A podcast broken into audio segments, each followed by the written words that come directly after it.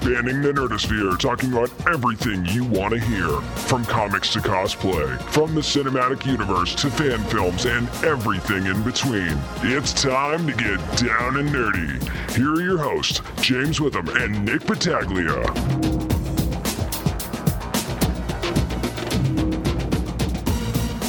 Episode 57 of Down and Nerdy is here, where when you're a nerd, you have a sixth sense, a heightened sense of canon.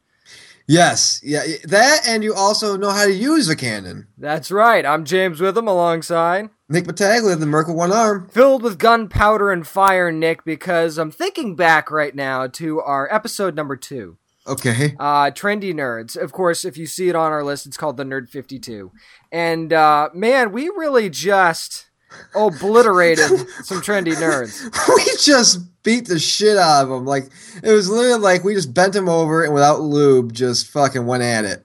So we kind of sat down and we've been talking about this for a while. And when we put the idea out there, people seem to be really, really excited about it. There are those in our geek culture that are new to things and they want to be eased in and they were like, okay, we really are interested in getting involved and finding out what's really going on. So we decided this week for our main topic, we're going to give those of you who are new to the nerd world a guide, as it were, to being newly nerdy. Exactly. We're going to tell you, you know, what you can do, what comics you should get into first, how you should, you know, go about being a new nerd. And when we say new nerd, again, the difference between, we can't stress this enough, is trendy nerd and, you know, new nerd. Trendy nerd, again, as we said in our second episode, is somebody who sees the movies, but then considers himself a nerd despite not wanting to go into the comics and go into the deeper realms, as we say, of nerddom. Whereas new nerds are people who've maybe seen the movies or read a comic or whatever, and say, okay, I want to get into it more.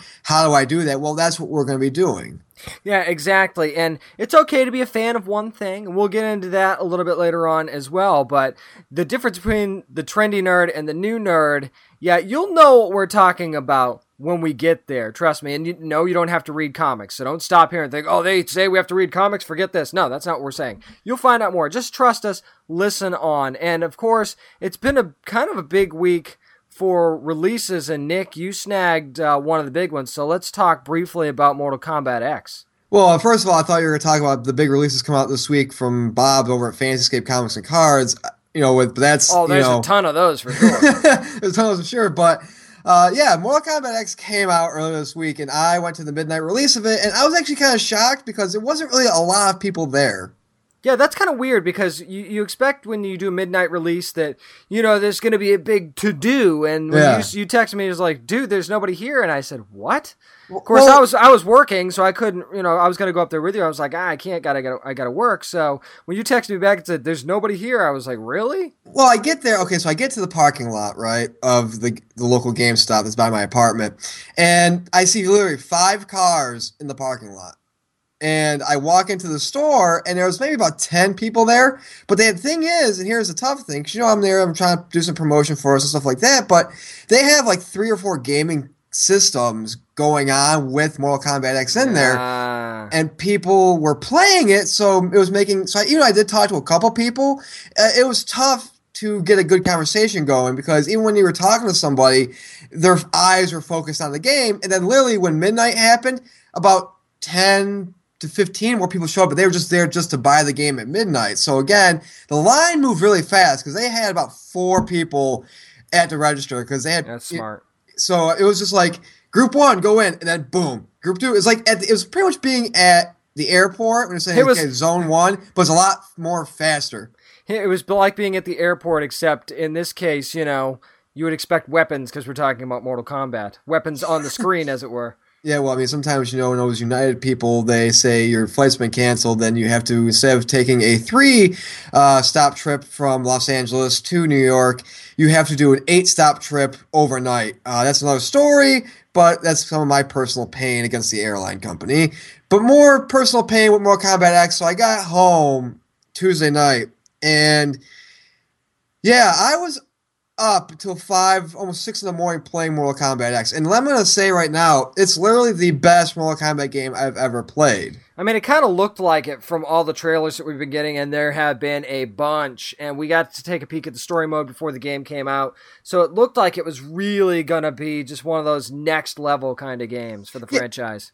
Yeah, and the story itself, it's okay. It's not the greatest. I mean, when you really look at Mortal Kombat games, the story hasn't been the best. Well, when you go with a f- strictly fighting game and then you try to give it a story, that's difficult. So the fact that they're able to piece together any real story at all is pretty impressive, I think. And remember, they had the comics too, uh, which can which coincide with the game, and you can see like how what happens prior to the game. And there are some um, kind of throwbacks to the comics between dialogue of characters. But, like the ending wasn't really eventful. However, um, I will say this: it's you know builds them to. Of course, there's a stinger at the end of the credits, and it's of course go into Mortal Kombat 11. But the thing is, and I'm not going to spoil it because you know the game did just come out. Of course, yeah. And between people say, well, why, why you spoil movies but not this? Because movies, more people go see them in once. Mortal Kombat X, when it comes to video games especially, certain people buy them at different times. Well, not only that, but Mortal Kombat X has literally been out for like two days, and like say for Daredevil, we're going to be reviewing Daredevil. That's been out for about a week now, so at least you've got a chance to have having been caught up with that. So that's why you know our spoiler heavy uh, review of Daredevil is going to be coming up. But Mortal Kombat X, yeah, we want to give you a little bit more time because not everybody can binge until five a.m. playing the game. So Exactly. And, and here's the thing with Mortal Kombat X is the fatalities are the most brutal of fatalities I've ever seen in my life, too. Oh yeah, they're they're they're nasty. If you haven't seen the making of how they do the sounds for the fatalities, you got to find it on YouTube. It's very simple, epic. too. Yeah, it's it's epic. I'm actually I'm actually doing that at home on my spare time. Yeah, but instead it's your son's dirty diapers you're making the splashing sounds Well, with. he makes some of those noises on his own, so I can Uh-huh. just record it and set it into NetherRealm. You're a new so- sound effects guy over at NetherRealm Studios. there you go.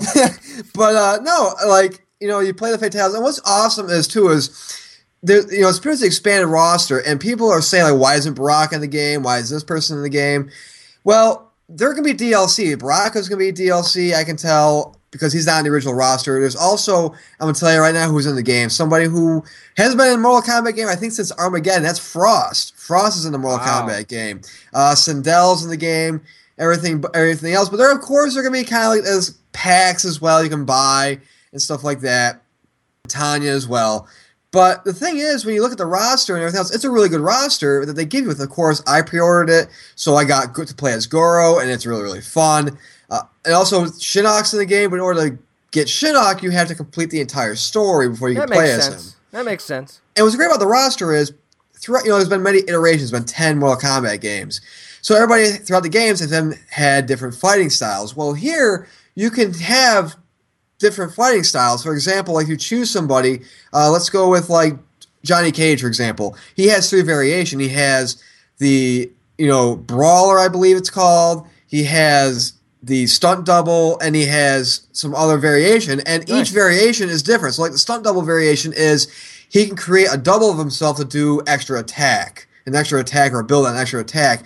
Brawler is kind of like he has this thing called the fist bump where it's like back down back triangle or for people who have Xbox One down back Y and he'll bash his knuckles together and he has these rings on so when you throw punches they do extra damage Nice. And it's really really fun I think the best fatality on here at least my favorite one is Johnny Cage's Here's Johnny where he mimics The Shining where he Yeah, that's a good one. where people have seen it where he you know pretty much goes into somebody's back and rips their body open in half and says here's johnny and that's really really cool and what's really awesome too is just the beginning of fights when you know you have the dialogue between fights depending on who it is it changes. So it's not the same thing over and over again. So, So like it's not like Injustice where they do have dialogue, but it's the same dialogue no matter who you're fighting against. Yeah, so like say for instance you're Jax and you're going up against his daughter, they'll have certain like father daughter thing like training like it's time to train Jackie and then it's just like really dad? I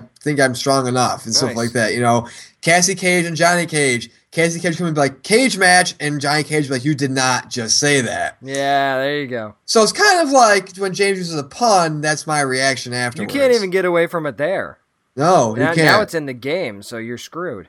but it's really really fun. And the thing is, in the story, there are quick time events, but they're to me, people say when they hear the term quick time events, like, oh, really? But this one, this time when they use them, I like I like them. They're not a hindrance at all. They're actually more of a sh- surprise. Outside the fighting, the crypt is back, so you can go in and pretty much walk through a graveyard, a literal graveyard, and just break open graves and unlock like concept art, unlock costumes and brutalities, which are forms of fatalities in a sense, and unlock other things as well. And again, you know, I, I've beaten story mode, I've beaten some of the towers, but I, again, Mortal Kombat has such replay value because it's like, okay, I beat the tower mode with Shinnok. I want to beat it with, you know, Sonya Blade.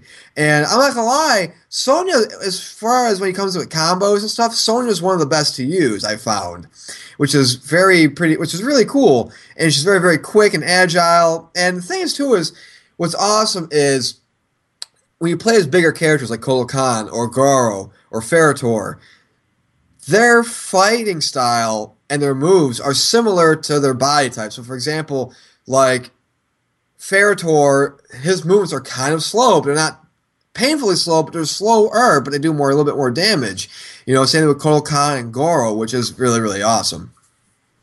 Well, I mean that's good because I kind of felt that way about Sonya in the original Mortal Kombat too. It just something seemed smoother there, and some of the move sets that she had were even better. But that's to do it for the beginning of the show here. But we're coming up with a lot of stuff. Nerd news. What we're reading though is up next here on Down and Nerdy. Well, it's that time, nerds, where we bring out those long boxes because it's time for what reading, of course, presented by the fine folks over at Fanscape Comics and Cards and Aragorn Boulevard. Go see Bob, check out his figures, check out his art, check out some t-shirts he has as well, and also don't forget the comics, those are the most important things as well. And James, I decided to go DC this week. I decided to go annual as well. I know a rarity on my part because I never really because I never really read the annuals, nor do I really do a lot of DC. And I did the Sinestro House of Mystery annual. Of course, this is written by our friend Cullen Bunn. Now, here's the interesting thing about the art: it has six different artists throughout the book. My God, that's a lot. And you say, well, how's that? How do you do six different artists? Well, everybody in this annual has their own story within the book. So, for example, Lyssa Drak is done by Victor Ibanez. The, the present day art is done by Martin uh, Cocolio. Arkillo art is done by Andy Kuhn. The Reagan K art is done by Ronan Cliquet. Dez Trevius art is done by Mirko Colak. And Bekka art is done by Daniel Warren Johnson. Huh. a lot of names. now, the annual, like I said, I don't read a lot of annuals. This is the annual number one, and it's called the House of Mystery. Henceforth, why? Because somebody is trying to kill Sinestro, and somebody within the Yellow Lanterns. And the thing is, you try to figure out, well, who is trying to kill Sinestro. So what they do is they go back in time through each main person of Sinestro Corps' arc and goes through their how they became part of Sinestro Corps and how they, you know, pretty much a, a, a, bio in a sense of these certain characters and flashbacks, if you will. That's cool. And so, for example, like Arkillo, his flashback was he his race was part of a very very religious society, and it really is a take on modern Christianity, where it's like you know he has this born day where he becomes a man, and it's like he tells his father, "Okay, why do we serve somebody who kills, but yet we are a peaceful society? You know, it doesn't make any sense. Turns out he slaughters the high priest and everybody else because he just fucking flips out. Wow. And then, the but the best one was uh, Lyssa Drak, who was pretty much brought up by her uncle in a sense, and she had this this lover, and he his main thing was he wanted to get into her uncle's dungeon or his main spell room in a sense. Can I say phrasing now? Is it my turn? Can I say phrasing? Is my yes. turn? Okay, okay, go on. Yes, uh, Sinestro represents Fifty Shades of Yellow. Um, but no, so anyways, he uses his charming ways and her love for him to say, "Okay, get me into your uncle's dungeon." To still sounds like phrasing. because there's this book I want, and he pretty much has this whole library, and he's trying to. When he first meets her uncle, he's like, you have every book to learn, and you know, because it's pretty much like that Beauty and the Beast library he had. He's like, but that's not the library I'm looking for, you know. And so it turns out her his uncle says, catches him, says, "Listen, you betrayed me. Well, I'm gonna lock you in here with your lover." And so years have passed, and Lyssa has just, you know, her, you know, the guy who she's in love with has died because her uncle's pretty much killed him, and his corpse is just there. He's just a skeleton, and Lyssa's just lost. I mean, she's just went from purely innocent to insane. Yeah, and that'll do it. It's really, really dark. Um, overall, the writing is great. McCullough has done a great job with the series, and it's like I said, it's something I've I, I don't read annuals, but this is one thing I read, and especially coming off the death of Deadpool, which was very, very pissing me off. Um, it's nice to read this and actually tone it down a notch in the sense of okay, got better writing, and like I said, Sinestro, I like how they've done this, and at the end they kind of have a little bit of a teaser because he knows who's killed him, but they don't, but they don't show or he doesn't say. Nice. And because there's an explosion at the end, and uh, overall the writing is great. The art, even though it differs, some parts of it are better than others. However, it's been it's kind of consistent where it's not atrocious. It's not Daredevil art atrocious. Um, they're all like I said. So all the art is really really good. It's consistent, and even though it changes, um, it's really, really good. It's kind of like reading five issues of Batman Eternal in one, in a sense, where you get the different artists each week.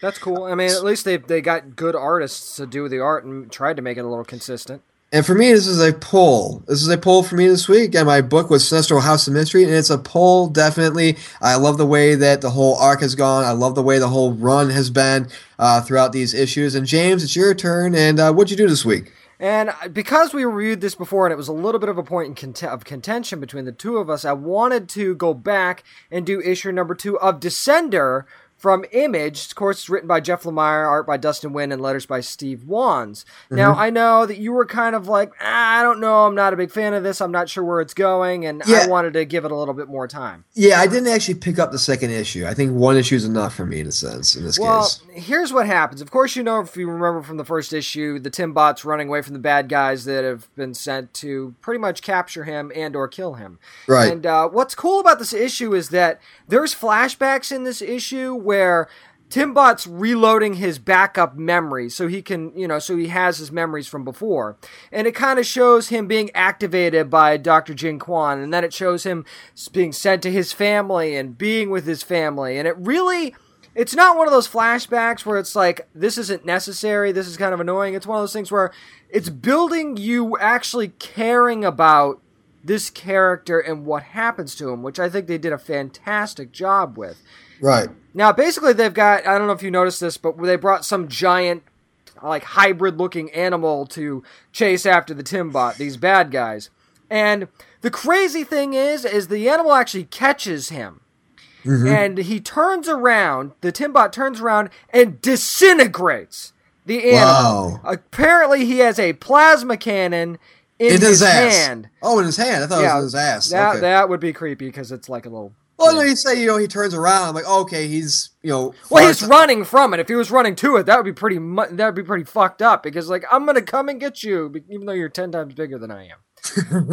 but uh, we find out that the Timbot's master was actually a uh, the Tavares the the Tavers family, and Andy Tavers was a little boy that was kind of like turned into his brother as a sense, and you kind of get that feeling. And what I thought was interesting in this issue was there's an interaction between the two of them where uh, he's re- where Andy's reading a book and he's like, "You have you read this book yet?" And Tim Tim goes, "Oh well, I could download all the volumes right now." But Andy says he loves to read the physical copies, and is that a comment on the comic book industry as a whole, or what? even in even in this issue, they don't want to go digital. Exactly. That's pretty pretty hilarious. By the way, uh, Andy Travers, whatever his name is, that's literally the most Shawshank Redemption name you can ever put together. It, it really and, was. And Andy Travers says he wants to read the full book and not download it because he's against digital copies. And it turns out that the, the bad guys that were actually sent to capture the Timbot are not from the United Galactic Council after all. They're more like mercenaries who apparently can get three times what he's worth if they send him, if they bring him to whoever sent him after him. Mm-hmm. So basically, we're going back and forth between the flashbacks and him trying to run away. There's a point where Timbot finds his mom, the family's mom, and uh, it's not good. I'll just put it that way. And I don't want I don't want to give away too much because uh, there is a there's a huge. Well, I'm going to say spoiler because this is basically a big part of the issue where the bad guys kind of corner him, and he ends up having to disintegrate one of the bad guys. Right. So just when you think he's going to get away, the holy shit moment happens, and the other guy that's still alive blows a hole in the Timbot. Whoa. Blows a huge hole right in the middle of him. Wow. Now, something happens after that that I will not spoil.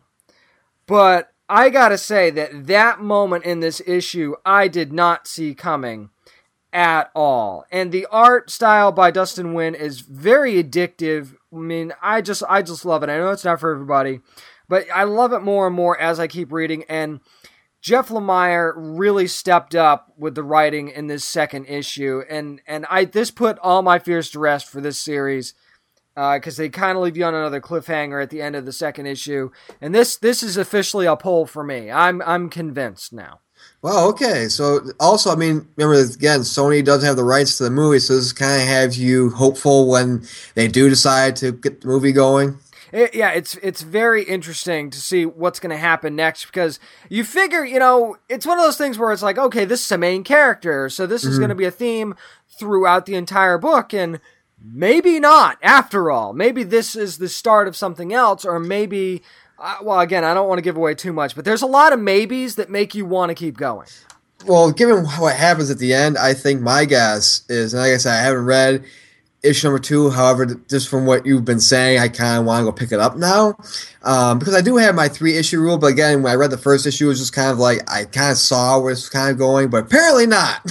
yeah, this was a huge curveball for me too. So this was again Descender number two, written by Jeff Lemire, Dustin Nguyen, and letters by Steve Wands, and this is a pull for me. All right, well, that's going to do it for what we're reading. Put away those long boxes and get out those goggles because it's time for Geek Geektainment come up next, right here on Down Nerdy. All right, nerds, plug in those laptops. Make sure that tablet has a full charge and get the Roku out because it's time for this week in Geektainment. And Nick, it's a big one because we've been talking about it. Daredevil is finally here. Yes, and in order to get the full experience of Daredevil, I actually closed my eyes while watching it. Very nice. So this will be a nice visual representation of what the show was about. Exactly. Actually, it was available for the visually impaired, though. So yep. hey. no, I, I enjoyed the hell out of the show, and again, this is a good really good indication that Netflix knows what they're doing. Oh, no doubt about it. And it makes me not want a comic book property from Marvel, DC, anybody to ever be on network television again. They just did such a good job from top to bottom with mm-hmm. the whole series. And you want to talk about basically perfect casting across the board. This show had it. Yeah, Charlie Cox was great.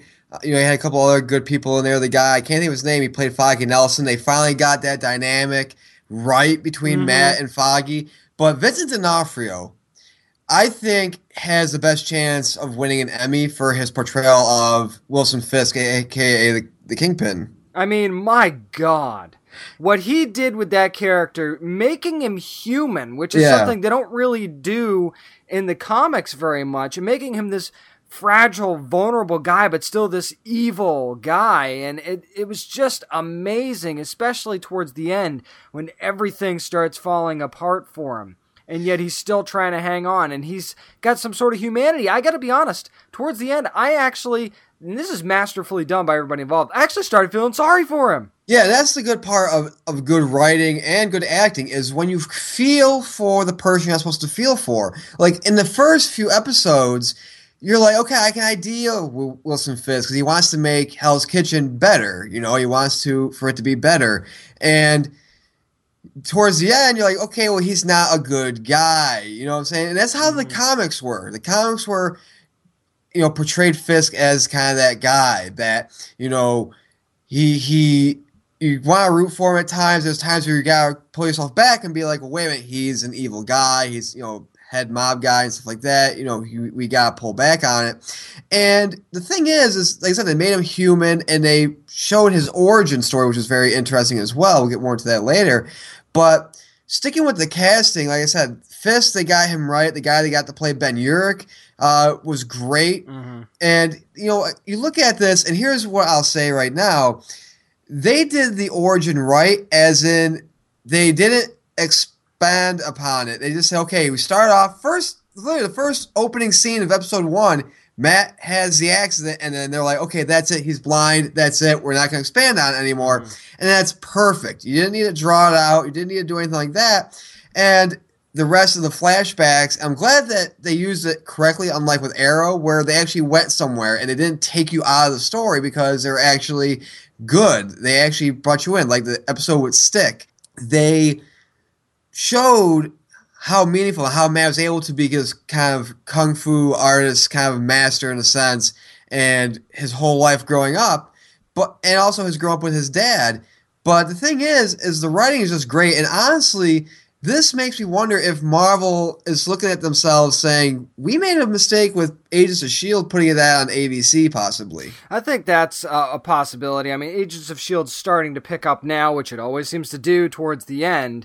But, uh, I mean, I think that there is a compare, there, it's hard to compare Arrow and uh, Daredevil with these flashbacks. I do think that with Arrow, sometimes they serve a purpose, like when the whole uh, flashbacks with the torture scenes in this season and how that kind of touches on Oliver in the episode that was going on at the time. But there are times in Arrow, and it seems like almost every other episode where the flashbacks feel forced. Here, they didn't really feel forced. They always made a point when the point needed to be made. So I think that if anything else, what Daredevil I think does better with Arrow than the flashbacks is consistency and chronology.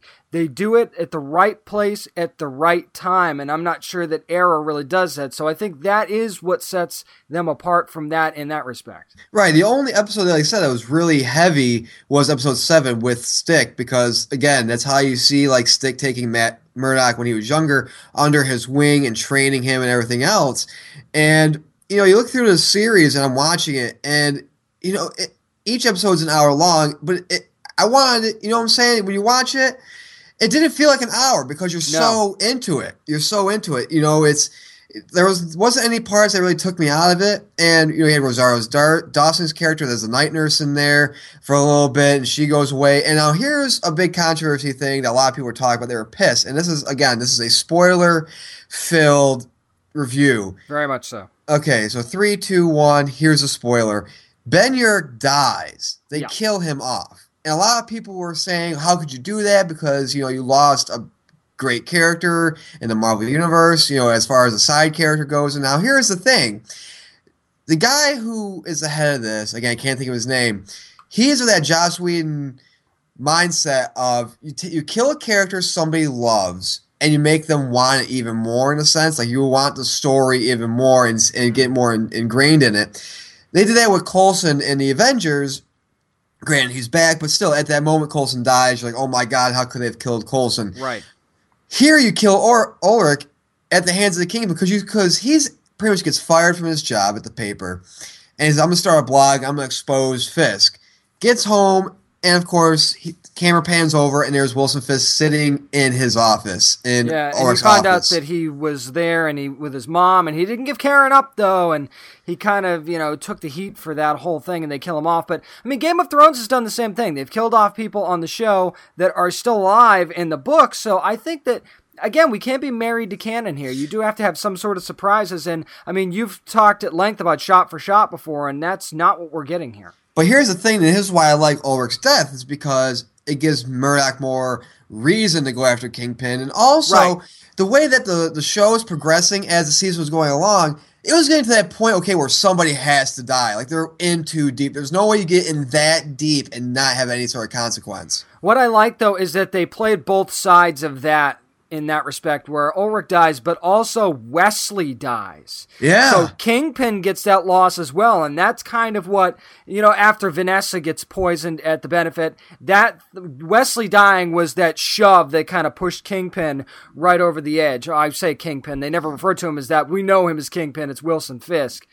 But um, and then you see him at the end after they capture him when the, when he gets uh, sprung from FBI custody, and he has that moment where he becomes the villain fully in everyone's eyes, saying, Yep. you know, if anybody tries to follow me, kind of thing. And it's like, okay, he's finally turned that corner that he can't go back from. He's the villain now. Yeah, and here's the thing too: is you know you look at Fisk's childhood, how his origin panned out. You know, he was this little overweight kid who got the crap kicked out of him, had an abusive father, and then he kills his father with a fucking hammer, and his Yeah. mother saws that the father covers up for Wilson. And you know, again, it was kind of that thing of like that inner struggle of being good and evil and balancing out for Wilson up until that point where he does fully turn has pretty much been there his whole life, which was phenomenal. And I think that the painting being a main theme of when Yes. it's always that constant memory of what happened that night with his mother and his father. I mean, it, and then right there, that final scene again. This is spoiler heavy. The final scene with Wilson Wilson Fisk in prison, where he's sitting on that cot. He looks at the wall, and once again, it looks like the painting. It looks like the wall, so he can never escape that moment in time with his mother and his father. It's unbelievably unbelievable way to come full circle with the series. And again, him just looking at the wall and even at the painting serves as a great purpose because his father, though abusive, tells him, Look at that wall. I want you to think what kind of man you want to be. So that we're going to see kind of an, an evolution of him becoming the kingpin, like being the, the bigger guy. Because in this show, he kind of has a group of people he's working with. And right. Granted, they all kind of fall off one by one, except for I think it was her name's Mao, I think, who is I from what I know is heavily involved in the Iron Fist run, I believe. Yeah, I think that we're going to see her again for sure. And here's the thing, you know, as the show goes on, you have little Easter eggs of like, you know, you look at like some of the boxing posters and like cuts off the top of the guy's name, so it says like Thor versus Barton and stuff mm-hmm. like that. And you know, there's a flashback with Foggy and Matt, and you know, uh, Foggy asks, "Well, what about that Greek girl and stuff like that?" Of course, it sets up Elektra, and he- it's kind of mentioning that. But you also, but let's talk about some character, you know, g- kind of shocking, kind of coming in. You have the guy who makes the suit, who ends up turning into the Gladiator later on in the comics, and you're like, "Oh my god, he actually throws the saws and everything too!" And you know, builds onto that, and then you have, I believe his name's Leland and he says, you know, I have a son, his name's Lee, and now Leland ends up being this guy, I believe his name's called the Owl as well, and he, well, of course, Fisk kills him, so my guess is his son's going to take over that mantle, and again, you have some some great little pushings in there of kind of like maybe what things are to come, and going to episode seven, why do I say that a lot? Because that's the one thing that has that stinger at the end where Stick goes to see this guy. You see like this smoke kind of thing come up from a little bit of a kettle, and he says, the guy opposite of him says, "Is Murdock ready? You know, is he, you know, going to be ready when the when the, the bell tolls?" He says, "I don't know." And at first, I'm like, "Oh my god, it's Iron Fist!" But then I remember, Iron Fist normally is late to the party. He was the last person, I believe, to join the Defenders. Yes. And also, they haven't cast Iron Fist yet, so they're not going to do that. There's a guy, I think his name's like Goliath or something like that, who is kind or Thunder, that's who it is, the Thunderer, who's kind of the head uh, thing. He's, I believe he's kind of the. I, know, I haven't really read a lot of Iron Fist, but I believe he's like the head.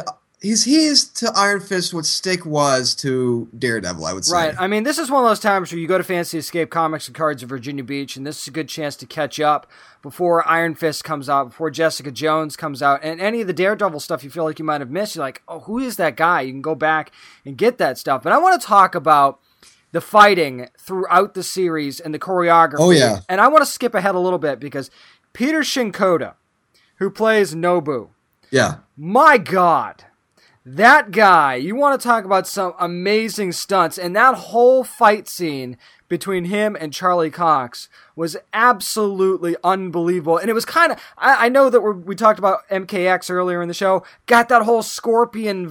vibe. And I mean, he just seemed like he was that unstoppable force. And then it just sort of happens where, you know, there's a puncture and he gets set on fire, but then he gets set on fire, he keeps going. Yeah. So I'm like, my God, this guy is amazing. So the I just want to talk about in general. First of all, it was very the fighting was very raw in the beginning, and I like how they started out that way. But it was so fluid mm-hmm. as the series went on. The choreography was unbelievable. Yeah, there's a fight scene with Daredevil in like I believe the first few episodes, and it's in a hallway. That's all one shot. Oh yeah, That was all one take, one shot, which was amazing. The fighting is fluid, and one thing I like about the show is that they didn't do a slow burn when it came to seeing Daredevil. It was like first five minutes or ten minutes of the show. Here's Daredevil kicking ass. There you go. You know, it wasn't. It was. That's what I liked about it. The pacing felt right. You know, it didn't have to take the whole origin story of okay, we got to spend ten minutes on him as a kid. Yeah, we got to spend another like fifteen of him going to be Daredevil, and then the final like 10 minutes of the show is going to be him actually fighting as Daredevil. It was like very fast paced. The fighting was fluid and it felt real. It felt Yeah, it like did. it felt like when you see guys fighting or whomever fighting, you know, it felt real. Like okay, it wasn't out of sync. Like it felt especially early on. yeah, it felt Yeah, like especially said- early on. like I said, it wasn't like everybody's a moral a martial arts expert. It was you know different fighting styles, and you know it's kind of like she goes to show. And this is one thing I think a lot of comic book and, and a lot of shows get wrong when it comes to like having like some sort of a kingpin character and his thugs. Is that the thugs don't know how to fight. They know how to shoot a gun, but they don't know how to fight. Here, it's like I want people who know how to shoot guns, use weapons, and fight as well. And so it felt very natural, given who you know is in the show. I want to talk about Nobu because, as you mentioned, he has that nice fight scene with Daredevil in the show, and people say, "Well, Nobu, it means the hand." So I think in season two, I want to get season two now. What can we expect? I think we're going to see more of the hand. I think they're going to keep Fisk locked up for a while. I think season two, you're going to see more of the hand. I think maybe Bullseye, and maybe they'll bring Elektra in as well. I think that you're looking at Fisk will get out of prison eventually. Maybe during when they do the Defenders years from now, who knows? So I do think that they are going to probably focus on the hand. I think I do think Elektra will come into play here very very shortly. I think, you know, definitely in season 2. Maybe we'll even get a little bit of an Easter egg in one of the other shows, maybe in Luke Cage or something like that where you kind of see a little bit of her. Or maybe maybe they wait for the Defenders Yeah. to introduce her and maybe give you a little bit of an Easter egg there. I'm not sure, but I mean, the way that this went and the mm-hmm. way that they didn't drag things out, like you said, and the way that they didn't, where where they kind of gave you bits and pieces of the origin, they didn't try and cram it all in in one episode. I just think everything top to bottom and the brutality in this show. Talk about different for Marvel. My gosh. Well, again, and this is something that you want you to, to expand upon here. Remember how you said that uh, on face on your own Facebook page? You said I want to say this is more Netflix and not Marvel. So the fact you said that I'm kind of shocked a little bit because it is dark for Marvel by Marvel standards. But again, people have to realize this isn't ABC television. This is Netflix. So Netflix should get the bulk of the credit here. Right, I I absolutely agree with that. I mean, I, I said that before, and I was kind of poking fun at the Marvel fanboys a little bit, who you know Marvel gets one show right, and all of a sudden it's the greatest thing that's ever happened to mankind, and it was a it's a great show. I'm not taking anything away from the show at all. It's fantastic. I love it, but look at what had to happen for Marvel to get TV right. They needed Netflix to come in and give them something different. You know, they got to step away from the mouse a little bit, they got to step away from ABC, and they actually got to do something that was true to the source material. This is a brutal origin, this is a brutal character story, and you can't pretty it up for ABC television. You got to go darker, and yeah, it's exactly what Netflix allowed Marvel to be able to do here. Just that, but Daredevil is such a dark character. Like his comics are so dark, like and they're brutal. Like there's panels and just beating the shit out of people. And here's the thing, you know, I'm glad that they went to Netflix. I'm glad they didn't say, okay, we're gonna put it on ABC or whomever uh, channel. I'm glad they went to Netflix. Simply because, as you said, they could get away with the swearing and get away with the brutality. There are some brutal, brutal scenes in here. Very brutal. You It's know- almost like to me what DC decided to do with Gotham. They looked at things and they said, "Look, we can't do this on the CW. They're not going to let us do what we need to do. So let's go." The, one of the places that we think we can go and do what we want to do. So they went to Fox, and they've been able to do a lot more with Gotham than they would have done on another network. So I th- I do applaud Marvel here for not being married to ABC and to Disney, and to take a little bit of a risk, step outside of that, and go to a place where they know they can go get this right. And the final thing I want to talk about before we kind of give our ratings on this, James, is I want to talk about the suit because that's the biggest complaint some people have had about the suit. Now, here's the thing I want to talk about. If you'd read all the articles coming out about Daredevil, you would notice that the showrunner said, We're going to change the suit several times over the Yeah. course of the show. Yeah. So people are like, well, why does he have a helmet? Why does he have this? Well, he has his mask is a helmet, pretty much because have you seen the one episode where Kingpin beats the shit out of him and sees how he pretty much bashes his skull in Yeah, he hammer part? fists him for like five minutes. Yeah, so why wouldn't you not want a helmet? And I'm sorry, but I didn't have a problem with it. The seeing the suit in action, I kind of liked it. You know, you see, seeing a picture of it, is, I was kind of like, okay, but then I'm like, wait a minute, they go through several iterations of it, and I like the way they did it. it I like the way they looked. You know, I love it, and also the fact they got Hell's Kitchen right. You know, Yeah. you know, and because now Hell's Kitchen is not Hell's, called Hell's Kitchen in real life; it's called Clinton. And you, so people are like, "How are you gonna get this whole Hell's Kitchen thing going?" Well, let's make it that there's the attack from the Avengers, and that just pretty much destroys this one part of the city, and it becomes Hell's Kitchen because Right. it's all destroyed and wants needs to be rebuilt, pretty much. That was a great Wilson tie-in. Fisk. and that, was, a great tie-in. tie-in. And like I said, the suit I liked it a lot. I can't wait to see what they do in season two.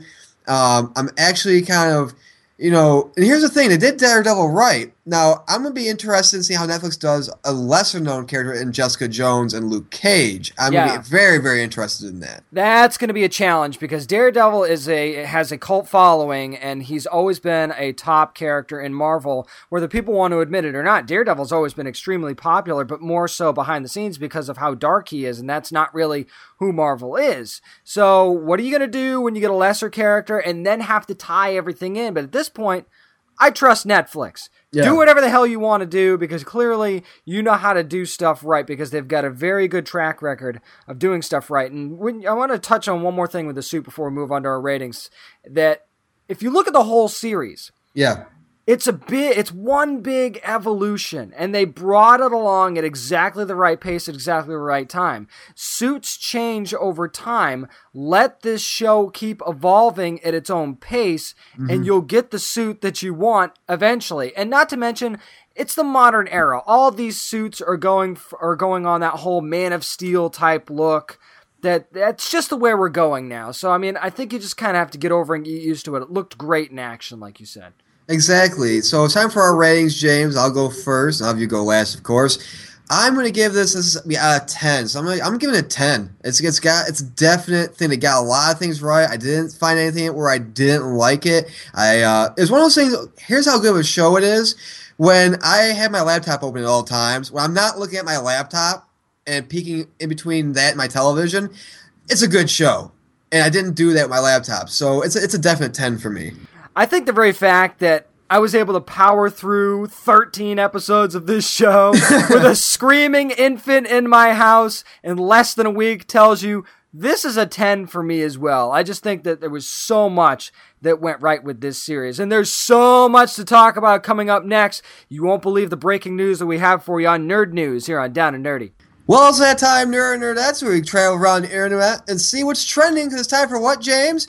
Nerd news. And we have some big, big breaking news. Actually, just breaking now, James. Actually, we've got a ton of Star Wars news to talk about because the Star Wars celebration is going on right now in Anaheim, and J.J. Abrams, nice guy that he was, bought pizza for everybody. It was Yep. waiting in line to get inside. But today we've gotten a lot of news. As a matter of fact, some concept art leaked for Star Wars: The Force Awakens. We might actually have a look at the new poster.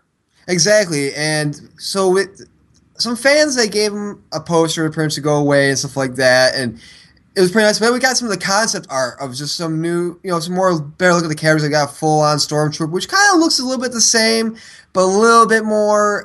I don't say modern because it takes place in a galaxy a long time ago. Uh, different, a little bit of different altered take on it. Um, we got some different looks as well as some other characters as well, and it looks fucking amazing. It really does, and it's it's it kind of modernizes it, like you said. Even though based on the time that it is, it's really modernized the look of pretty much everything. And then once that was over, Marvel actually announced that we're getting another Star Wars comic, and this time it might be based on the coolest Star Wars character there ever was. Hi, I'm Lando Calrissian for your Colt 45. And that's who it's going to be. Lando's going to get his own mini series. Going to be starting in July. That's when it's going to ship. I'm not sure if that means that's when it's coming out or that's just when it's going to ship, but looks like it's going to be written by Charles Soule, who did Wolverine and the Inhumans, and drawn by Alex Mal- Maleev, which you know from Daredevil and mm-hmm. Moon Knight. So, I mean, does the fact that the guy that does the art for Daredevil give you a little bit of a pause here? Yeah, yeah, it does. It really does. because the art in like the Darth Vader comics and the Star Wars comics are really good. The Leia art, it's a little bit okay. Uh, there's like, was it Kanan, the last Padawan was all right, was pretty good art. But the fact that yeah, the Daredevil comic, the new the new series that Marvel has out, yeah, the art's not the greatest. And this series is actually going to take place before Lando was the minister of Cloud City. So the story itself seems like it's very. Oh, hold on a second. Oh, we've got some big breaking news now. What's up? Oh, we've got the second trailer for the Star Wars Force Awakens that just dropped. Holy shit! oh wow! So we're looking at it right now yeah, as we're. Wow! dude, I'm fucking Wow. excited. I've got I'm- I've got chills. Uh, oh, it's narrated by by Mark Hamill. Yeah. Nice! Oh gosh, Dude, the force is strong in my family. It, it looks like it looks like Leia has a lightsaber now too. It's unbelievable, and it looks like maybe could we be looking at Han and Leia's kids here? Because Possibly. that's clearly who he seems to be talking about. He says, "My sister has it." oh, the Darth Vader helmet. Yeah. Oh my gosh. It looks like we've got a little bit new for like full frontal look at that new Sith that's coming out too. Yeah, and people are very excited about how dark this character is going to be. And I think that they were looking for, you know, we were always looking for somebody to take up the mantle Yeah. for the Sith. And that Star Destroyer that looks like it's just buried in the sand, almost like museum like. Yeah. It's just stuck there for That- preservation. That might be where Darth Vader's body is. That's probably why we see his body like half. Yeah, that, that makes a lot of sense. Oh, Ah. we're home. Oh, it's Chewie and it's Chewie and Han. Yes. Oh, we're home. Dude, Wow. Oh, I, I, I'm, I came. I literally just came. Oh wow. Well, it's a good thing that I'm not there to help you clean up because that would be that would be terrible. I don't think the nipple twisting picture is gonna do it. enough no, no, It's just not. it's But- gonna be the Marsh at the computer. Oh yeah, you know which one we're talking about, too. Don't act like you don't. yeah, Um, but here's the thing, though. Why was a Tie Fighter chasing down the Millennium Falcon? uh, I'm not sure. That's very interesting, right there. Well, the, but the flying and that going through what looks like the remains of the ship was Yeah. pretty awesome. And the thing with the X-wing, the fleet of X-wings just flying through and stuff like that, it, it looks stunningly beautiful. It like really does. visually beautiful. And you've got Joey Boyega, who we saw in the first trailer, still in the stormtrooper suit. Now John- he's out. John Boyega, I'm sorry. Oh, boy, you go. He's now he's out of the stormtrooper suit. Yeah. So and what's the deal there? I don't know. I think they said he was going to be like a renegade stormtrooper. I believe his character is something along those lines, or kind of stowaway in a sense. But notice we haven't really seen any of Lupita Nyong'o's character at all, really. And like I said, it just it looks phenomenal. Like honestly, watching this, when you watch this and you watch the Star Trek trailer, I think because J.J. Abrams also always said he's like I'm a much more of a Star Wars fan. This shows. I think he put more heart and soul into this movie than his Star Trek films. You you just feel it in in the bones of this trailer. It might be the best trailer we've gotten all in all of 2015. I know it's a it's been a short year, but I mean this trailer just jumps right out at you and it screams to I mean you it's hard to top the first trailer that they did because I think that it was you know it had been so long since we've any had anything fresh from Star Wars in the cinematic sense anyway. But this second trailer kicks it up to the notch where it's like, I wait for Christmas anyway, Yeah. but December can't come soon enough now. no, I mean it's just like when you watch it, like we just watched it, and it's just. It, it, it's just so much fun. Like, and it just goes to show, like, you know, you have Mark Hamill he's talking. He sounds, I'm not going to lie. When you watch Mark Hamill lately, he sounds like the Joker in almost anything he does. Mm-hmm.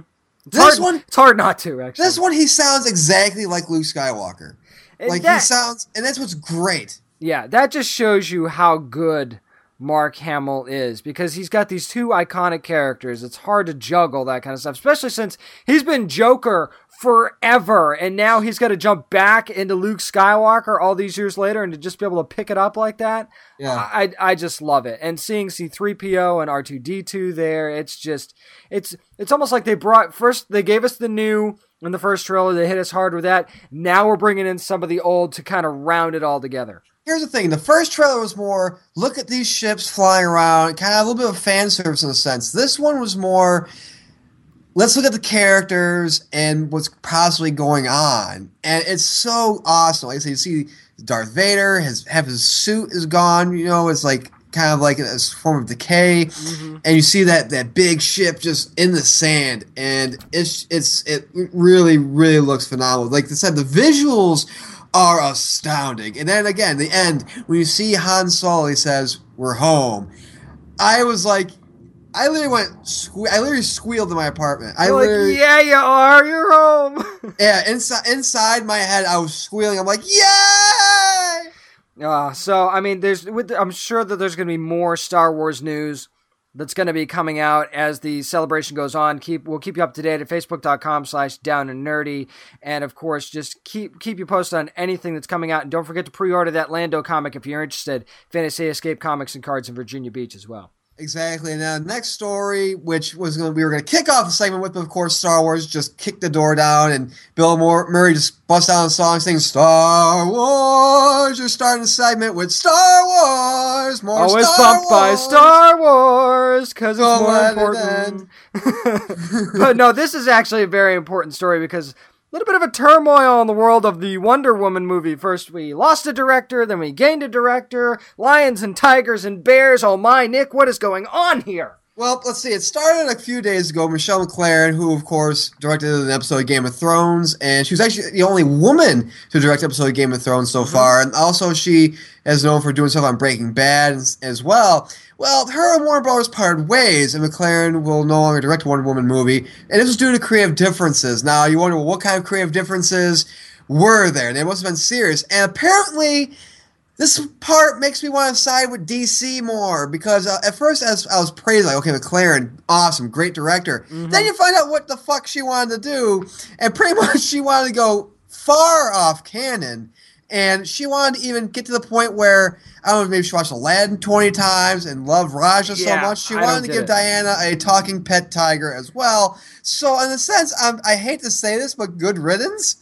Yeah. like like really. I mean, when you can't agree on anything, apparently they couldn't agree on the time period they wanted the film to be set. They couldn't agree on absolutely anything. And that's a problem because the time period apparently they might want to make this an origin film. Don't do a fucking origin film, and here's why. Because you're introducing her in Dawn of Justice. An origin film would seem so out of place. So part of me maybe thinks MacLaren might have wanted to do an origin film set place years prior to Batman versus Superman or whatever. And DC was like, no, we already have the set timeline. We're pushing towards a Justice League movie here. We don't have time for this origin shit. All right, so when all the insanity and all the dust cleared, we put the tigers back in the cage. Now we have a new director in Patty Jenkins, who remember she did Monster in 2003, and Charlize Theron, pretty strong female lead. I got an Academy Award uh, out of that. Exactly, and also one point she was on board actually helm Thor, the sequel uh, for Marvel Studios, but she left the production. Now, however, here's the thing: she hasn't directed a feature until Wonder Woman, because, but she has done some work on television with Entourage and The Killing. Um, the last woman, actually, this is actually kind of different because uh, the last woman to direct a superhero film was Lexi Alexander with Punisher Warzone. That was back in 2008. How crazy that it's been this long to make that happen. And we always talk about, you know, we never want to force anything. You want to get the right person for the job. But you would have thought that sometime in the last seven years, we would have gotten at least one female director for all these superhero films that have been coming out. Exactly. Um, but, but with Patty, I'm just I'm very excited now because I'm kind of like I think DC. The fact that here's the thing, they had such a quick turnaround with this. I think DC knew that there was a positive that going in with MacLaren. They I think DC in the back of their minds knew this is going to go south at some point. Yeah, it, It's hard to it's hard to understand why they pulled the trigger on it in the first place. Yeah. If they had a hint, I mean, I know that the name recognition probably was a okay, let's see where this th- thing kind of goes, but it almost seems like you're right, like they had Patty Jenkins in their back pocket just in case their worst fears were realized, kind of Yeah. thing. So I agree. I think it works out. I think it works out. Um, again, this is set to come out in 2017, I believe. Yeah. Uh, in May, and I believe they're going to start shooting. I think in this fall. They're they're planning to shoot this fall, and so like I said, we'll, see what it's going to be like. I, I'm you know now that that I think with Patty Jenkins, I think DC. I'm not going to say has a little bit more of a say, But I think with Patty Jenkins, I think DC is a bit more comfortable because they're not going to have any talking tigers or anything like that. Yeah, And, yeah. and I'm glad we're finally beginning a Wonder Woman movie to the big screen. Now, a movie we're probably not going to get to the big screen is, of course, another Hulk solo film. Well, because Mark Ruffalo pretty much said that Universal still has not the actual filmmaking rights to Hulk, but the distribution rights to Hulk. Yeah, so it's a crazy kind of little loophole to keep us from getting a Hulk movie because I'm sure it's confusing. Like, well, why are we able to see Hulk in the Avengers and the whole Spider Man thing? How come it wasn't the same deal? Well, apparently, he wanted to tell Collider that as far as a Hulk movie, a standalone Hulk movie, Marvel really doesn't have the rights yet. That's still a university, universal property, so that's the issue. That's a big impediment to moving forward with that. Now, I don't think that's insurmountable by any way, but I don't know where it's going here for me. So, I mean, we're going to be seeing Hulk in Avengers, Avengers Age of Ultron. Where do we go with the character from there? And here's the problem because remember they did sign Ruffalo to that multi-picture deal too. So if you know there are maybe there's rumors going around that they're going to shoot Hulk into space, and because Mark Ruffalo's been adamant about wanting to do a Planet Hulk film, mm-hmm. you know it's tough. Now here's the thing: I think a deal will get done between Marvel and Universal because remember when Mar- Disney first got Marvel, when they first purchased them, they made deals with Paramount for like Iron Man and stuff like that mm-hmm. for a distribution. I think we're still going to see that, but soon, maybe within the next year, I think, uh, where Marvel gets the rights, for, the distribution rights for Hulk. So I don't think it's a it's a huge issue. However, again, Ruffalo did sign on to a long term deal, so part of me is worried a little bit. But again, part of me also thinks, well, why would they sign to a long term ex- contract Yeah. and movie deal when they wouldn't have the plan to get the rights back for distribution for Hulk? Well, I mean, it's not like Universal's been very proactive with the character. I mean, they got the movie rights in 1992, didn't end up making a uh, Hulk movie until 2003 with that terrible Ang Lee Hulk movie, and then of course there was another one that came out. I believe that it was in 2008 was the uh, Ed Norton Hulk movie that came out. Yeah. Neither one of those was even close to being right. So why wouldn't you do what Sony did? With Marvel, and you know, let's all line each other's pockets here, and everybody's happy, and get together, and let's do a good Hulk movie. Because let's face it, and you're a Marvel guy, Yep. you've been clamoring for a Planet Hulk movie for a while now, and I Yeah. would love to see a Planet Hulk movie. So you know, let's just quit uh, keeping the money in our pockets here, and let's get this thing done. Well, I mean, the Planet Hulk movie, the animated film, was awesome. It was great. But yeah, I, I honestly, as much as you bash it, I like the Ed Norton Hulk movie. I really do. I just don't like Ed Norton, so for me, it's got more to do with that, I think, than anything else. I'm just not a fan of his. What did Ed Norton ever do to you? I don't know. I just I don't like him. Did he kick your ass in Fight Club or something? Or I don't what? know. I think it was back from the back in the day of like Primal Fear with with Richard Gere. There was just something about his punk ass little character that I didn't like. Holy So I- shit! you went so I- way the hell back. So I kind of I think I've held the grudge ever since. Or was it maybe because he beat up Batman in, in the movie Birdman? No, Is that why? I think it's because he beat up beat up himself in Fight Club. Oh, okay. Okay. No, I'm not. kicking my ass. You know? yeah, Uh, but I mean, I I think we'll see a plan a Hulk movie, release a Hulk movie in some sort of sense. well, we but finally have a good Bruce Banner and Hulk and Mark Ruffalo. Let's take advantage of that. yes, and take, speaking of taking advantage, one thing that uh, Bryan Singer is taking advantage of is casting people in X Men Apocalypse with name recognition, and he cast Olivia Munn as Psylocke. Now, I know people are knocking this, especially we had a lot of response on our Facebook page, facebook.com slash down and nerdy, saying, she's a terrible actress. Look, nobody's winning an Oscar for playing Psylocke, okay? Let's just back off a little bit. This is not this hugely deep character. No, no, no, don't get mad at me because I know she's popular. I'm not saying she's not popular. But she's not Professor X, okay? Oh, she's yeah. not this in- insanely deep character. And let's face it, Olivia Munn is a nerd. She is a fangirl. You don't think she's going to put her heart and soul into this? And that's the thing. People are saying, talking about that, like, oh, she's been, like, she was on G4 TV for a while. And she was good. and she was good. And also, I'm sorry, I liked the newsroom. I liked her on the newsroom when it was on. I thought she did a great job. Now, granted, playing a news person and playing a mutant are two totally different things. But again, I think that this is good. She looks the part too. I'm sorry. She when does. You open up when you see Psylocke. I see Olivia Munn. I'm not saying because she's hot, but I mean she That really helps. it does help, but she. I mean, if you've seen the quote unquote, from what supposedly the part of the suit that she's wearing for Yeah. Psylocke, she kind of put on Instagram out there. Yeah, pretty good. But no, and I think that that I'm all for this. Like, why not? You know, why not? I mean, Psylocke, she made her first appearance in the comic books in '76, and she, honestly, outside of a very minimal role in X Men: Last Stand, which thankfully Forgettable. yeah, well, I mean, Days of Future Past, the end of that was pretty much like, Mhm. yeah, Last Stand never happened. And she had a very minimal role. Honestly, I don't even remember her in Last Stand. I don't either, quite frankly. I try to forget as much of Last Stand as possible. actually. And Apocalypse is going to have a release date of May 27th, 2016. I think that the cast is overall great. And I like uh, to jump a little bit into sports. You know, she's dating Aaron Rodgers, who's, of course, the quarterback for the Packers. He put on Twitter, Oh yeah, my, my intrigue in X Men just gone has just gone way up. Hashtag Psylocke. Yeah, we're gonna have to double check that, my friend.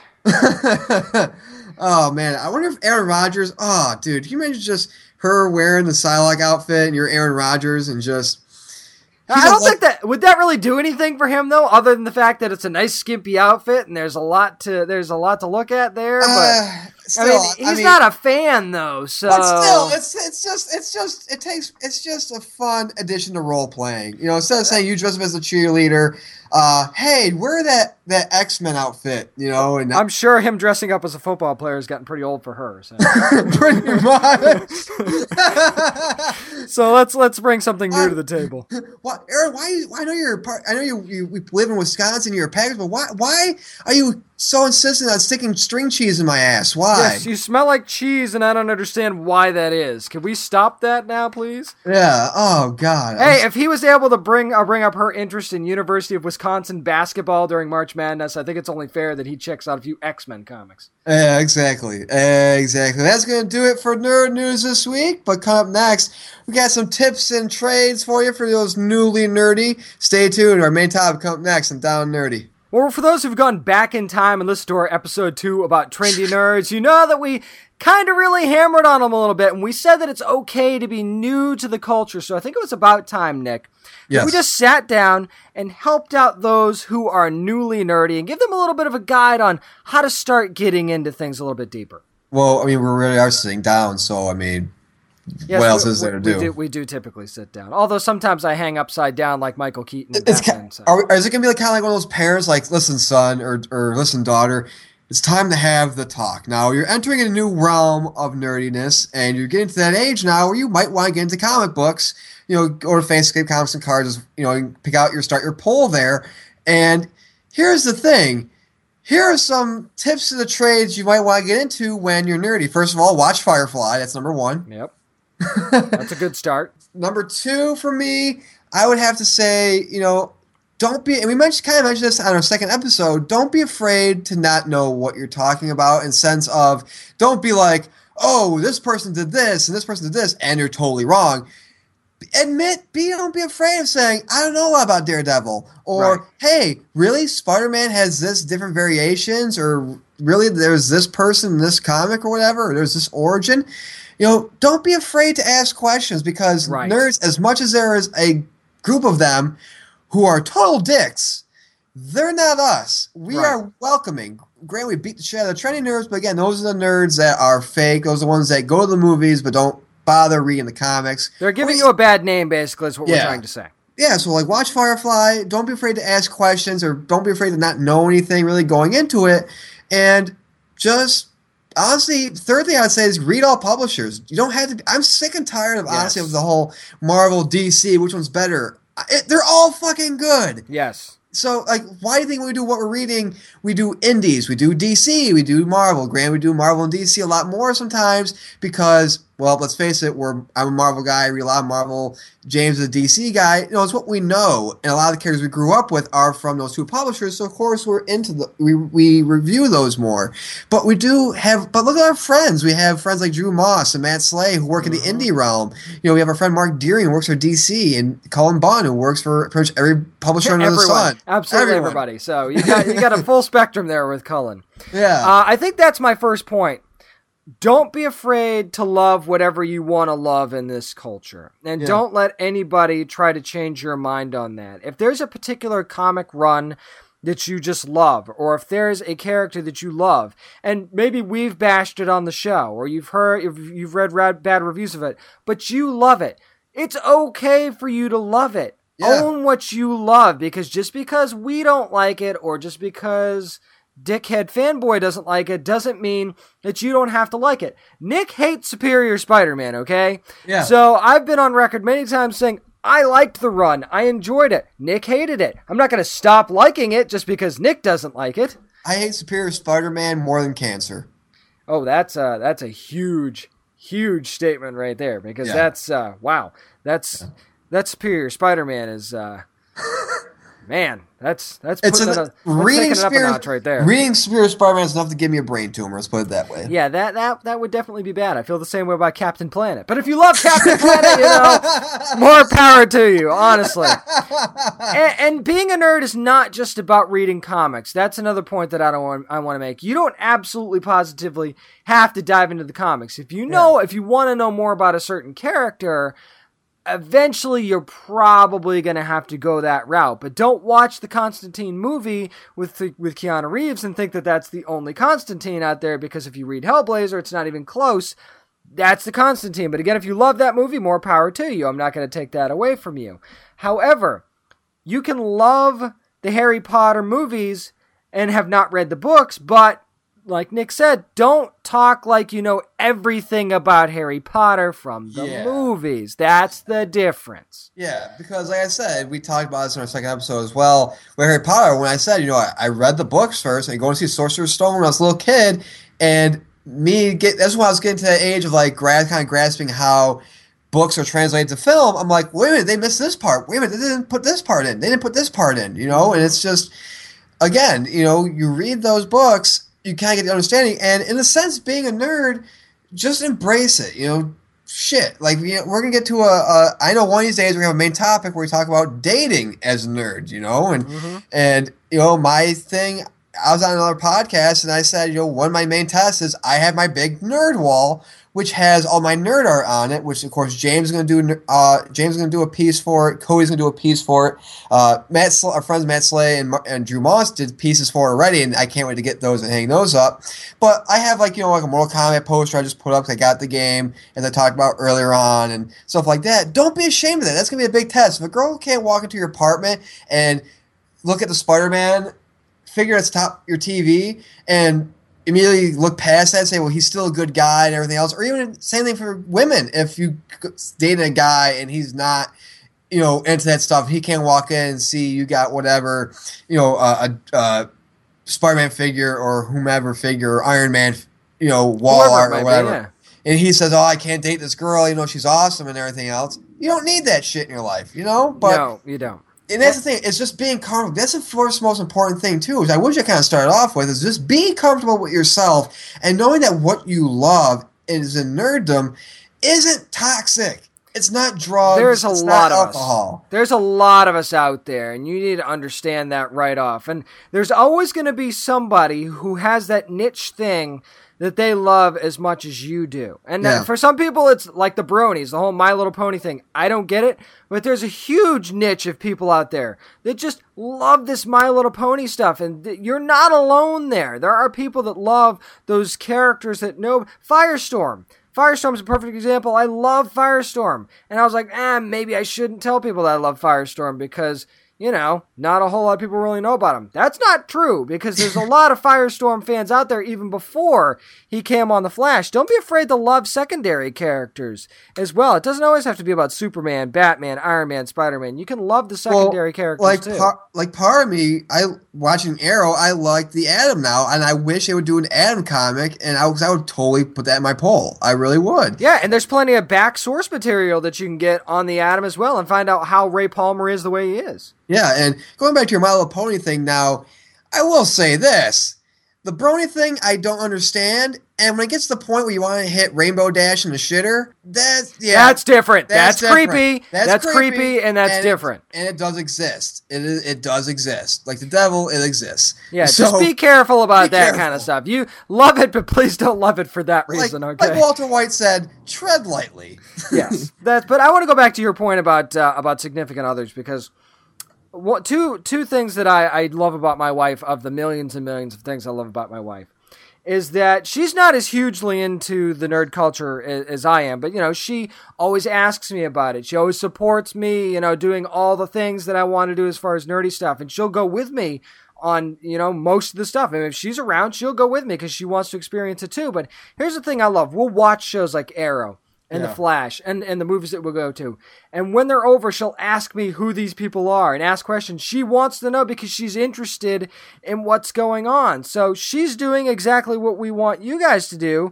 And that's just, you know, if you don't know, ask questions. Don't yeah. be don't be afraid to mispronounce a name either. You're gonna have a couple of douchebags that are gonna jump down your throat yep. for mispronouncing a name. It's gonna happen. I do it. Nick does it. We still do it too. It's okay to make mistakes. Another point to make there too. It's okay to be wrong. But if you are if you are wrong or if somebody tells you you're wrong, go back and find out why you're wrong. You know, do your due diligence. Yeah. I mean, it's people, people like saying like it's Ra's al Ghul or it's Ra's al Ghul. Well, Arrow did what they smart thing was and say it's fucking both. Here, how about just both? I love how it's a constant battle where Ra's is constantly correcting them on the show on how to say his name without yeah. actually correcting them. Yeah, I actually kind of like the way that they've been doing that, going back and forth. But and here's the other thing: don't be afraid of original content.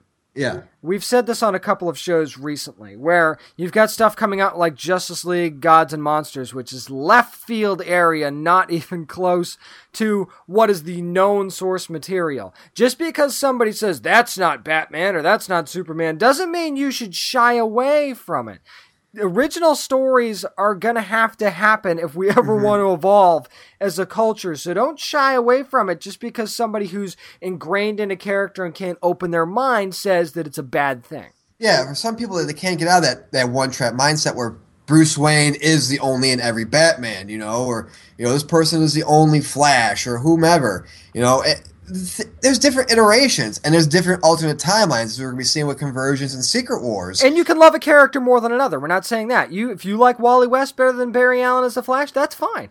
Yeah that's totally fine. Now i'm a barry allen person too, probably yeah.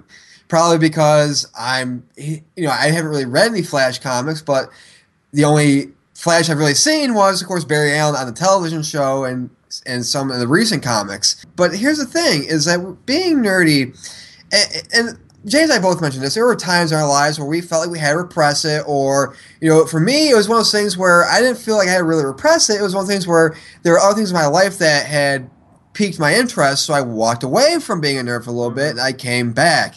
You know, it's okay to have that little bit of a lull.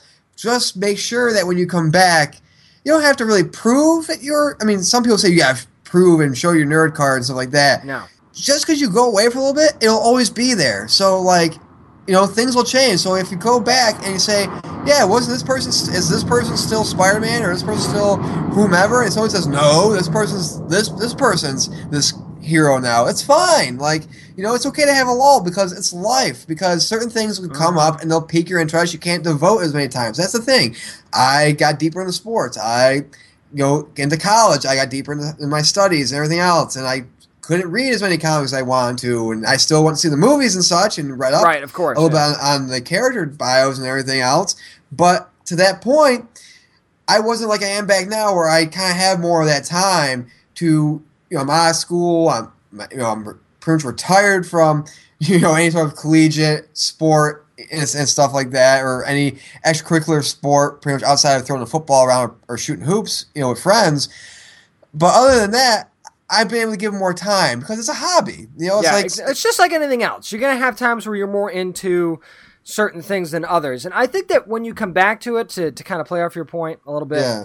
when you come back to it, don't feel like you have to kill yourself catching up with what you missed over the years or months that you were gone. You can find a jumping in point. Like I'm still going back and reading old Batman source material from yeah. when I was kind of out of the culture, but I don't feel like I have to justify reading all of that stuff to prove that I'm a nerd. You should never feel like you have to prove that you're a nerd. Like yeah. Nick said, be comfortable in your own skin and love what you love and go at your own pace. The only time you get yourself in trouble quote unquote, is when you try and be a know it all. So as long as Yeah. you're not a know it all, when you don't know it all, you're fine. When you become one of those um actually people, Yeah. you're a dick. Yeah, pretty much. I don't care if you do know everything, you know everything, you don't. So the um actually people we're talking to you, stop it because you're ruining it for the rest of us. And you're ruining people who actually want to get into this culture culture because people walk into comic shops for the first time and they're intimidated. Yeah. I've seen it in people's eyes that people that haven't walked in a comic shop for a while and they're intimidated that somebody's going to start questioning them and they don't know a whole lot about certain things and it's mm-hmm. going to make them want to walk out and not buy any comics. Stop it. Embrace new people that want to come in here. That's why we're doing this episode right now. Exactly, and I'm glad you brought up the whole comic shop angle because, of course, you have our friend Bob or Fancy Escape, but also comic book men. Watch comic book men. Yes, it's a huge help. It's a huge help on how to maybe interact because there are people that do come into comic shops for the first time on that show and they're blown away. And you have people and you like you have people buying stuff for significant others and they're not into comics. Like there was this one woman I believe who was like, "My husband is into this certain character, and do you have this certain issue?" And they said, "Sure." And like, why is he into this? And she says, "Because this, this, and this." And she along the way says, "Oh wow." You know, because they're talking to her about the character, and she says, "Oh wow, I didn't really notice that certain thing about the character," and she Right. begins to, ta- to take an a take an interest in it. Hmm And then it's su- suddenly it's something that maybe her and her husband can enjoy together instead of enjoying it, it separately. But it's about being supportive of someone that wants to be part of this culture. And it's not just about comics and movies either. We're talking figures.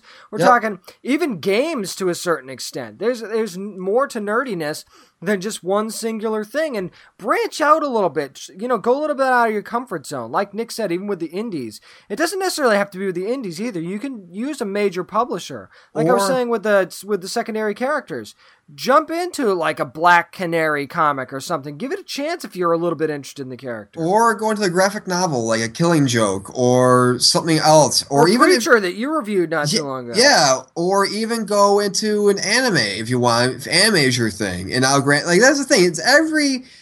We're gonna tell you right now. Every nerd faction, I'll say factions, has their assholes. Like pretty No much, like the, the it, yeah. anime people have those people who say Airbender, Avatar: Last Airbender is not real anime because it's made in America, and this per this thing's not anime, and oh, you like Dragon Ball Z? Oh, fuck those people. Pretty much. I mean, uh, I've said on the show many times, and I think that you've kind of said it as well. We're not big fans of anime. But when the Attack on Titan trailer came out for the live action film, what did we do? We both Watch. went back and Mhm. watched Attack on Titan. We got out of our comfort zone a little bit, and I actually find myself starting to enjoy it. I used to watch, and that's the thing was like I used to watch anime a lot when I was in like near elementary school, middle school, because Toonami was still on, and it was on when I got home from school. So of course you had Dragon Ball, Dragon Ball Z, Gundam, and and I think Voltron. I can even characterize as anime.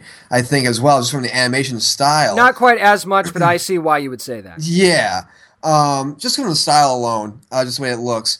Uh, but the thing is, you know, you look at that, and and that's why nowadays you don't have the Toonami anymore. So it's kind of you have to search different things out. And I'm not gonna lie, some of the anime is really fucking weird.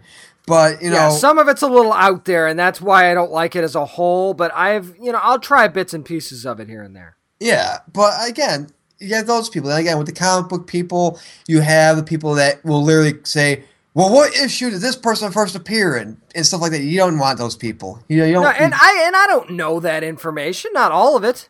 You know, yeah, there's some that I know, but I don't know all that information either, and I don't feel like I have to know that. And I could say that even with us doing this podcast. and then yeah, and then you have people who are in the gaming realm. The people who say like, "Okay, I want to get to Dungeons and Dragons," or even there's like a Marvel version of Dungeons and Dragons. Ugh. You're really going to use your level 12 paladin to do this kind of event and make a black hole? Mm-hmm. God, you're such a fucking idiot. Yeah, and the HeroClix people that think they know it all, and the Magic the Gathering people that try to take advantage of people that are trying to get new into the gaming realm.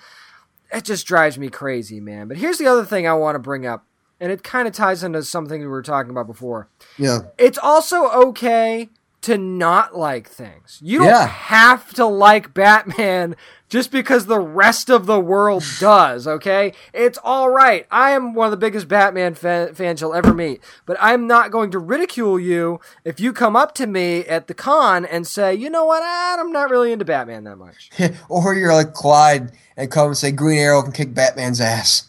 Now, you can debate topics, that's for sure. Yeah. And I and that's one of the reasons I loved Clyde and I loved that whole thing because he took a character like Green Arrow, which even before this was before the show, by the way, Yeah. became popular. He was he was a fan of this character. He took a character like that. He believed in it so passionately that he actually made an argument as to how Green Arrow was better he than made an argument against like three other fucking people that were at our booth. and he would not budge. That was the beauty thing. He loved the character so much, and that was what I loved about Clyde. It was like, man, he grabbed this character with both hands, and he is not letting go. I love this guy for that. Exactly. That's exactly. And the thing is, like, you know, when it gets back to gaming, like, you know, gaming is also kind of a, certain thing. And, you know, the Call of Duty isn't really, I would say, a gamer, really, in a No, sense. no. Uh, it's more like if you play the Zeldas or you play like the Bloodbornes or Witchers or stuff like that, you know, that's more considered nerdiness, I think, in a sense.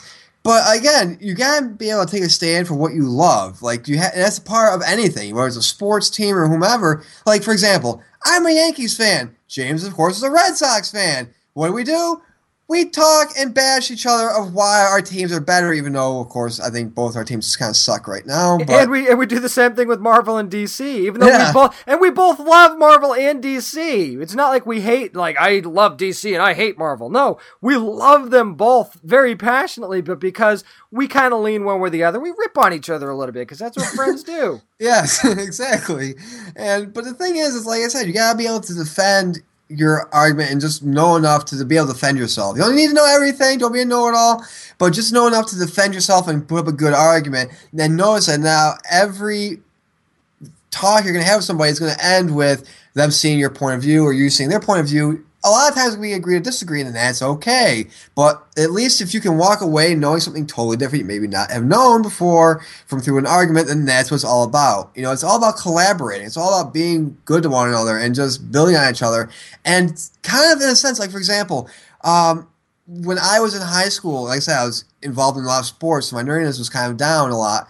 There was a guy who worked at a local store in the mall who I went to go talk to a lot because I would shop there a lot my buddies and just go look around, peruse around. And he was a big nerd. And he and I would talk about the movies and just like, who would be a good idea for this and that for that? And he'd be like, well, in the comics, this person did this, this person did that.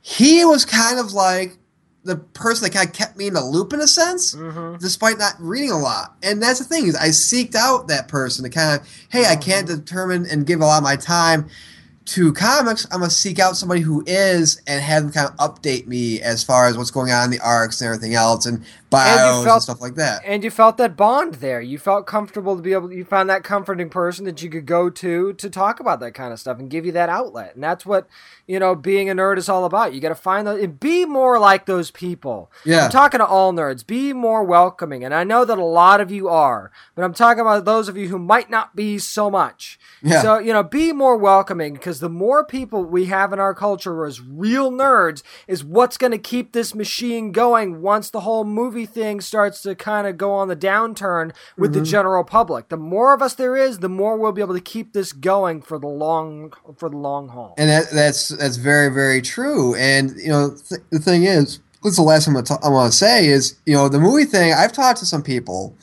and honestly, a lot of people are kind of getting to that point where they're getting movied out, superheroed out, because it's the fatigue is starting to set in a little It's gonna bit. happen, yeah. I've been we've been afraid of this for a while now. Yeah, and I mean, you have movies pretty much planned to 2020 between both DC and Marvel, but again, you have Valiant coming in with their ideas and everything else, and their comic book movies that they want to do, and Dark Horse or whatever.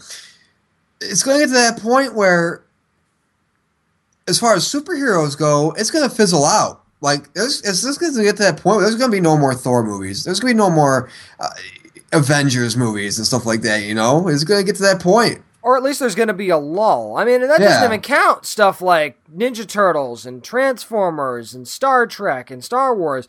Not even counting all that. So there's just a lot, and it's a great time to be a nerd, and we're so excited about it. But this huge popularity is going to be finite. So as long as there's a lot of us that can bring more people into the culture, we can lengthen it as far along as possible. Maybe we could stretch it out for years and years and years past 2020.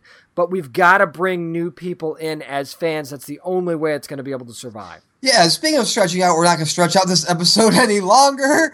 So what we're going to do is we're going to call it an end right now, nerds. And again, thank you to all the new people who've listened and given us likes on Facebook. Have gone to our Facebook page, facebook.com slash down nerdy. And also the people who we got, oh, my email's blown up with this person's following you on Twitter. This person's following you on Twitter. You know, uh, you can follow me on Twitter at Merkle One Arm. Also, we're on Twitter at Down Nerdy Seven Five Seven. James. I'm at James Ace with them, and you can also email us your fan questions or anything you want to know, down nerdy podcast at gmail.com. Also, check out our online store on Amazon. You can access that through the Shop Now button on our Facebook page, and it's powered by Amazon. It's safe, it's secure. You don't have to mm-hmm. worry about any of that stuff. You still got the Amazon Prime stuff that you can use on our online store. So if it's stuff you're going to buy anyway, why not get it from us? Exactly. Got shirts there, got DVDs, pretty much anything and everything you can want for your nerd heart's desire. And say, hey, I want some nerd art. I want to hang for my wall because I want to be like Nick and, and kind of he has that cool idea. Go on our page and look up some shit we got, you know, and, and, and purchase it and hang up on your wall. Get some figures, get some shirts. You know, we do shows your shirt Saturday. There's a lot of cool shirts. There's actually a Deadpool shirt I'm thinking about getting from our you go. store actually.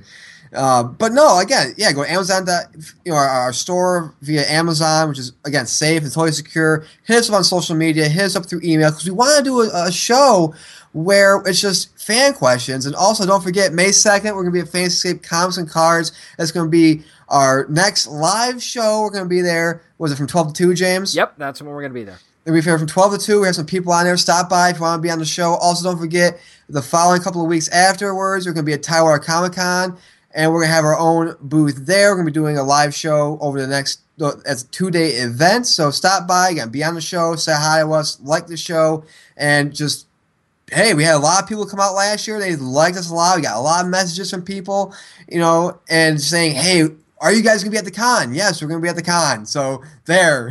Stop mentioning us if we're to be at the fucking con. Yes, we are going to be there. Don't worry about it. We'll give more information on that as the weeks progress. Yeah, but no, again, just ask us questions. If you even just shoot the shit, you know, post on our page, ask us. Like we just had somebody post on our page recently asking us where they're going to take a certain show and they- where they're going to take Arrow now after this week's episode, which was amazing. And we're going to answer, and we answered that. We're very interactive. We pride ourselves on that. But as always, that's going to do it for me, and that's going to do it for James. We'll see you next week, everybody, with a new Down Nerdy podcast. And as always, practice safe comic book reading. Always bag and board your comics.